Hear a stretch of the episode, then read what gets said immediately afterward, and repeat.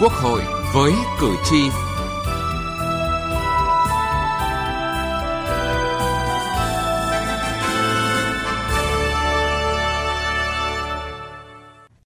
Xin kính chào quý vị và các bạn. Thưa quý vị và các bạn, trong 11 tháng năm 2019, các lực lượng chức năng đã phát hiện và xử lý gần 191.000 vụ việc buôn lậu, gian lận thương mại và hàng giả, thu nộp ngân sách hơn 20.000 tỷ đồng, tăng 4%, khởi tố hơn 1.860 vụ án. Tình trạng nhập lậu hàng giả xuất xứ hàng Việt Nam, hàng giả, hàng nhái các thương hiệu nổi tiếng có chiều hướng gia tăng. Đó là kết quả và nhận định tại Hội nghị toàn quốc tổng kết công tác năm 2019 và triển khai nhiệm vụ năm 2020 của Ban chỉ đạo phòng chống tội phạm của Chính phủ và Ban chỉ đạo quốc gia về chống buôn lậu gian lận thương mại và hàng giả mới được tổ chức gần đây. Thực trạng hàng giả, hàng nhái, hàng kém chất lượng là lo ngại của cử tri và được nhiều lần nêu lên trong các phiên thảo luận tại nghị trường. Tại sao hàng giả, hàng nhái, hàng kém chất lượng lại khó kiểm soát? Giải pháp nào để đấu tranh với những vi phạm pháp luật này? Và đây là nội dung chúng tôi đề cập trong chương trình Quốc hội với cử tri hôm nay.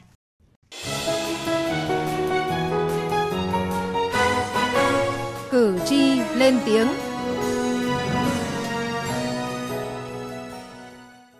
Thưa quý vị và các bạn, tại các chợ ở thành phố Hồ Chí Minh, những mỹ phẩm có nhãn mác nước ngoài như Hàn Quốc, Nhật Bản, Thái Lan nhưng không rõ nguồn gốc, không có hạn sử dụng được bày bán tràn lan.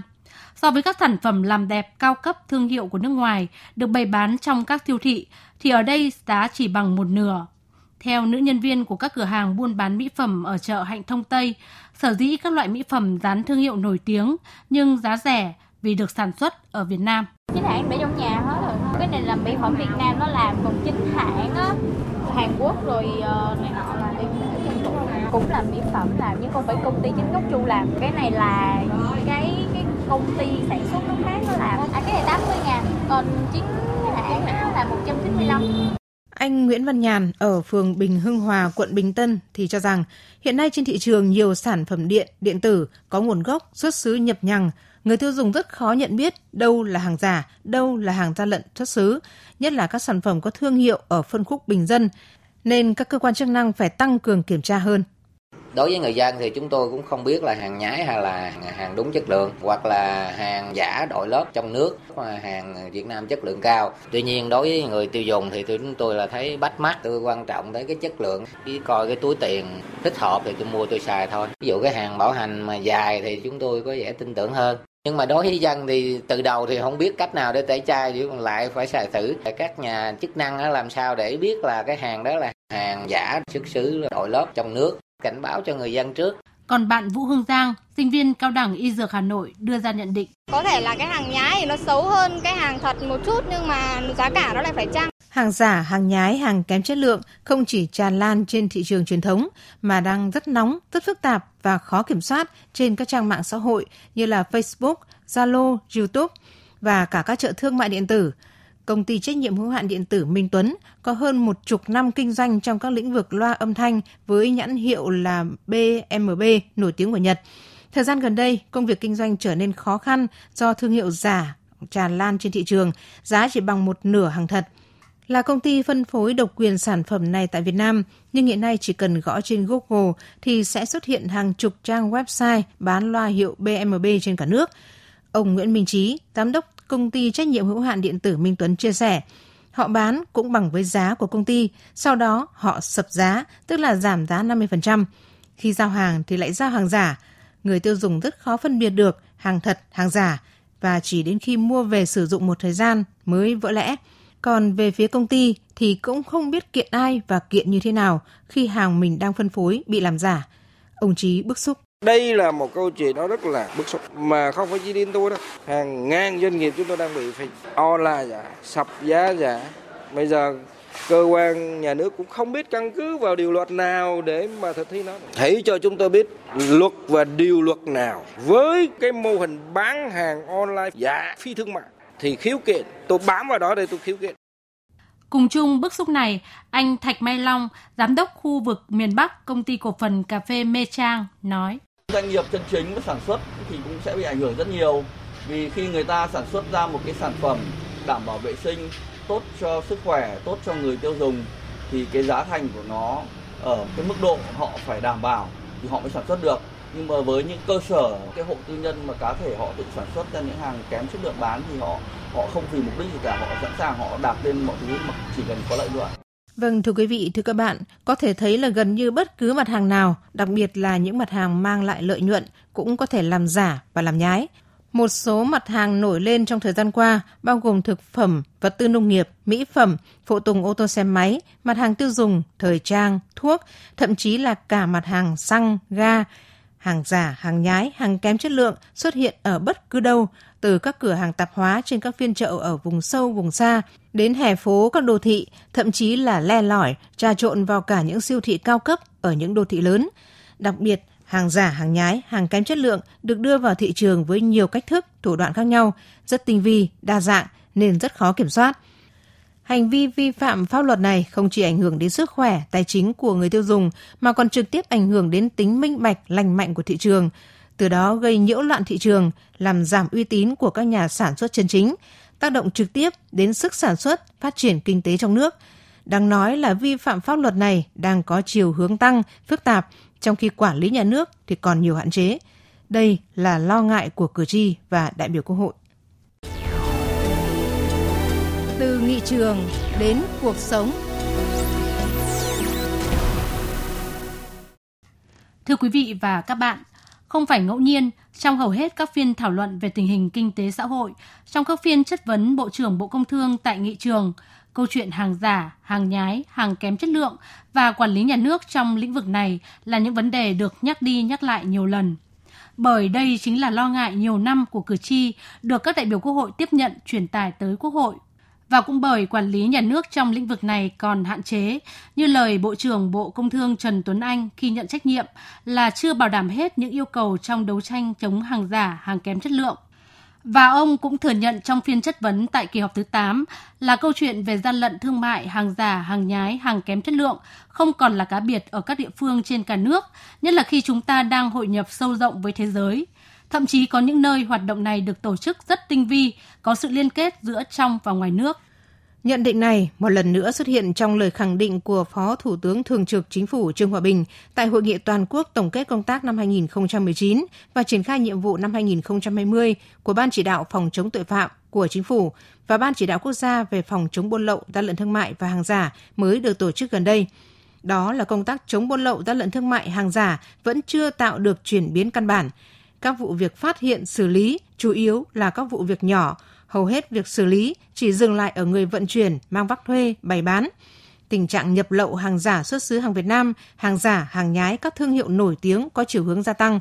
Những sơ hở bất cập trong chính sách xuất nhập khẩu vẫn chưa khắc phục triệt đề, nên các đối tượng vẫn lợi dụng để buôn lậu, vận chuyển hàng cấm với số lượng lớn. Đại biểu Nguyễn Thị Phúc, đoàn đại biểu Quốc hội tỉnh Bình Thuận đề nghị Tình trạng hàng giả rồi hàng nhái trong ờ, thị trường hiện nay á, qua tiếp xúc cử tri thì phải nói là cử tri phản ánh rất là nhiều mà hầu như là cái đợt tiếp xúc cử tri nào thì cử tri cũng đều nêu hết và tôi cũng thấy là các cái giải pháp mà các bộ ngành đưa ra thì cũng rất là kịp thời đó. Tuy nhiên là không có giảm được cái tình trạng là hàng giả, hàng kém chất lượng trong thị trường. Đề nghị là chính phủ phải tiếp tục có những cái giải pháp tích cực hơn, cụ thể hơn. Góc độ ở địa phương á thì ờ, các cấp chính quyền cũng cần phải là tăng cường về cái công tác kiểm tra kiểm soát đối với là các cái hộ dân thì cũng phải phát huy cái tinh thần phát hiện và kịp thời báo cáo với các cái cơ quan chức năng để có cái biện pháp xử lý và ngăn chặn kịp thời. Còn đây là ý kiến của đại biểu Nguyễn Ngọc Phương, đoàn đại biểu Quốc hội tỉnh Quảng Bình. Tình trạng hàng giả, hàng nhái là một cái thực trạng của xã hội mà rất nhiều nhiệm kỳ, rất nhiều kỳ họp, nhiều đại biểu quốc hội đã có ý kiến và yêu cầu tất cả các cơ quan chức năng vào cuộc để kiểm tra, giám sát và loại trừ. Cái giải pháp để mà hạn chế hàng giả hàng nhái hiện nay thì cái thứ nhất là pháp luật phải nghiêm, cái thứ hai là người thực thi pháp luật là phải vào cuộc một cách tích cực có trách nhiệm và phải xử lý ngay cái gốc ban đầu của nơi sản xuất rồi là nơi tiêu thụ cái sản phẩm này và một cái yếu tố rất quan trọng nữa đó là cái ý thức của người dân. Làm thế nào đó là cái người sản xuất là không nên sản xuất hàng giả hàng nhái. Cái người tiêu dùng thì phải phát huy cái trí tuệ của mình để phân biệt hàng nào hàng giả hàng nào hàng nhái để từ đó không sử dụng và đặc biệt phải tố cáo cho các cái cơ quan chức năng vào cuộc để thanh tra kiểm tra và làm rõ. Đại biểu Dương Minh Tuấn, đoàn đại biểu Quốc hội tỉnh Bà Rịa Vũng Tàu cũng cho rằng phải là rà soát các văn bản, tăng cường thanh tra kiểm tra. Các cái ờ, doanh nghiệp cũng phải tự hoàn thiện mình, tự có tìm cách tự bảo vệ mình. Cơ quan nhà nước tăng cường tuyên truyền để người ta thực hiện đúng theo quy định và xử phạt là quyết liệt hơn để tránh cái hàng giả hàng nhái ảnh hưởng đến thị trường. Một trong những khó khăn lớn trong đấu tranh với tình trạng vi phạm hàng giả, hàng nhái, hàng kém chất lượng khiến hành vi vi phạm này càng có diễn biến phức tạp. Đó là sự thiếu trách nhiệm, buông lỏng quản lý, thậm chí là tiêu cực, tham nhũng, bao che tiếp tay cho một bộ phận cán bộ công chức tha hóa biến chất. Nhận định thực trạng này, đại biểu Phạm Văn Hòa, đoàn đại biểu Quốc hội tỉnh Đồng Tháp đề nghị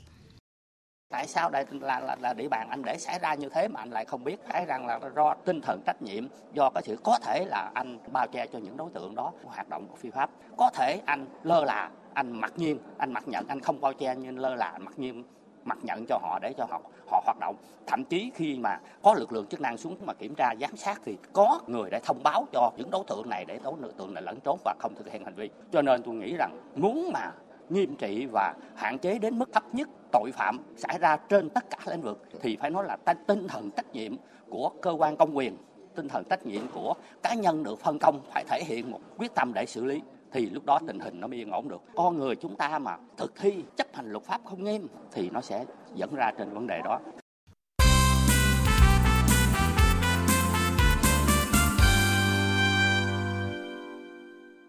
Thưa quý vị, thưa các bạn, trong khi hàng giả, hàng nhái, hàng kém chất lượng được bày bán tại các chợ, các siêu thị gia tăng đến khó kiểm soát, thì việc bày bán các mặt hàng này trên các trang mạng điện tử, Facebook, Zalo một cách công khai lại càng khó kiểm soát hơn nhiều lần. Hàng giả biến thành hàng sách tay và được bày bán công khai trên mạng với giá cả cũng không thể kiểm soát. Từ thực tế này, ông Nguyễn Thành Danh, Phó trưởng ban chỉ đạo 389 tỉnh Bình Dương kiến nghị điều chỉnh các quy phạm pháp luật trong cái quản lý mạng xã hội á bộ công thương cũng ra các quy định quản lý bán hàng online á để làm sao mà siết chặt hơn chút xíu. Cứ anh đưa lên mua bán thì anh phải đăng ký. Còn nếu không là anh sẽ bị xử lý. Và như vậy chúng ta cũng có thể à, là có thể kết bạn truy cập các rất nhiều cái à, website hoặc là Facebook mà bán hàng online. Đó, và từ đó chúng ta truy xuất nguồn gốc nơi cung cấp hàng giả. Từ kinh nghiệm của công ty, bà Nguyễn Ngọc Tuyết Trinh, Giám đốc đối ngoại và truyền thông công ty L'Oreal chia sẻ. Bên cạnh cái việc là chúng tôi đi kiểm tra các cửa hàng bí mật làm những cái người mua hàng bí mật để chúng tôi tìm ra những cái cái hàng giả à, để chia sẻ những thông tin đối với cơ quan chức năng thì chúng tôi cũng có một cái lực lượng là kiểm soát tất cả các hàng giả trên mạng bằng cách là mua những cái hàng giả đó à, và chia sẻ cái thông tin đó với các cơ quan chức năng nhằm ngăn chặn À, và cũng làm việc với các sàn thương mại điện tử để thông báo với họ rằng là những cửa hàng nào trên cái sàn giao dịch thương mại điện tử của họ đang kinh doanh hàng giả gây phương hại đến người tiêu dùng và đề nghị các sàn thương mại điện tử đó phối hợp trong việc là đóng cửa các cửa hàng đó. Còn ở một góc nhìn khác thì ông Phan Ngân Sơn, Phó Cục trưởng Cục Sở hữu trí tuệ, Bộ Khoa học và Công nghệ và Môi trường cho rằng, về lâu dài chúng ta cũng phải lưu tâm đến các giải pháp nhằm thay đổi nhận thức của người tiêu dùng, không ham mua hàng rẻ, hàng kém chất lượng, biết lựa chọn và thông thái hơn trong tiêu dùng để từ đó bảo vệ chính mình.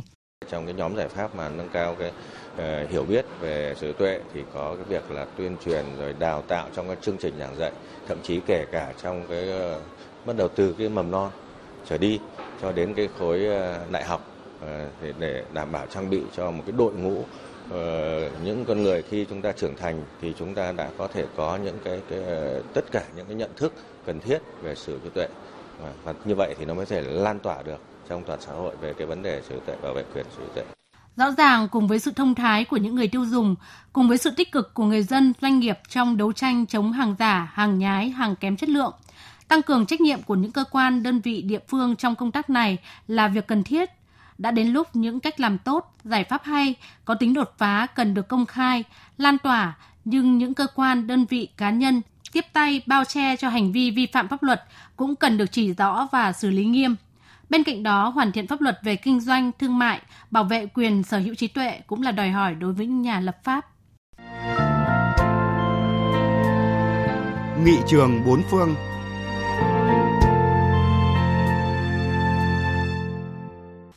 Thưa quý vị, thưa các bạn, hiện nay nạn hàng giả, hàng nhái, hàng kém chất lượng là một trong những vấn đề nhức nhối của xã hội –